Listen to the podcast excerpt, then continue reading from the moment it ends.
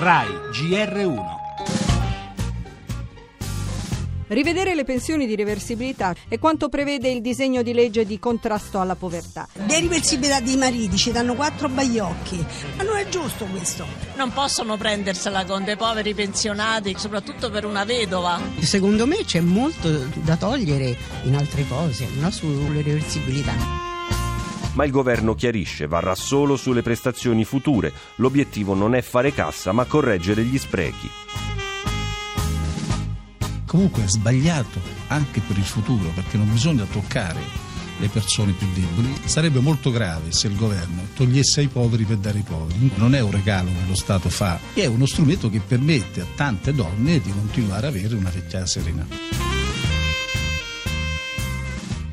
Già oggi le pensioni di reversibilità sono erogate in rapporto al reddito. Ovviamente il discorso è ancora molto vago, deve passare al vaglio delle commissioni, deve passare anche al vaglio delle Camere perché si tratta di un disegno di legge.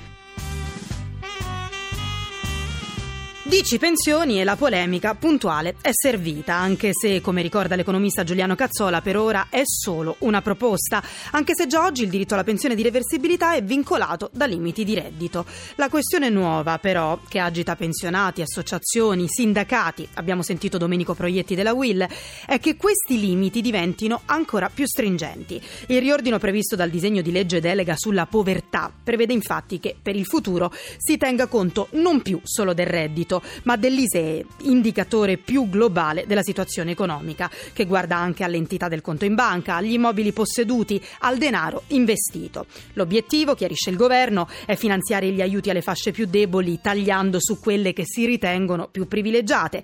Ma il rischio c'è, quello che tra le maglie di un provvedimento generalizzato possano poi finire singole situazioni che fortunate lo sono sì, ma solo in apparenza. La coperta purtroppo è sempre troppo corta. Le altre notizie nel giornale, le unioni civili, non c'è l'intesa, la legge è a rischio, il PD resta spaccato, missione di Renzi in Argentina, oggi l'incontro con il presidente Macri. La crisi in Siria appesa ad un filo la tregua dopo le bombe su ospedali e scuole che hanno provocato decine di vittime. Il Papa in Messico chiede perdono agli indios per le violenze subite.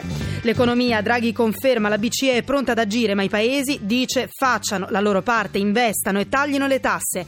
La cronaca al via oggi l'inchiesta del GR1 sul caporalato. La musica con i Grammy Awards, a Uptown Funk di Mark Ronson il premio come miglior disco e poi lo sport, la Champions League si riparte con gli ottavi di finale questa sera Paris Saint-Germain Chelsea e Benfica Zenit.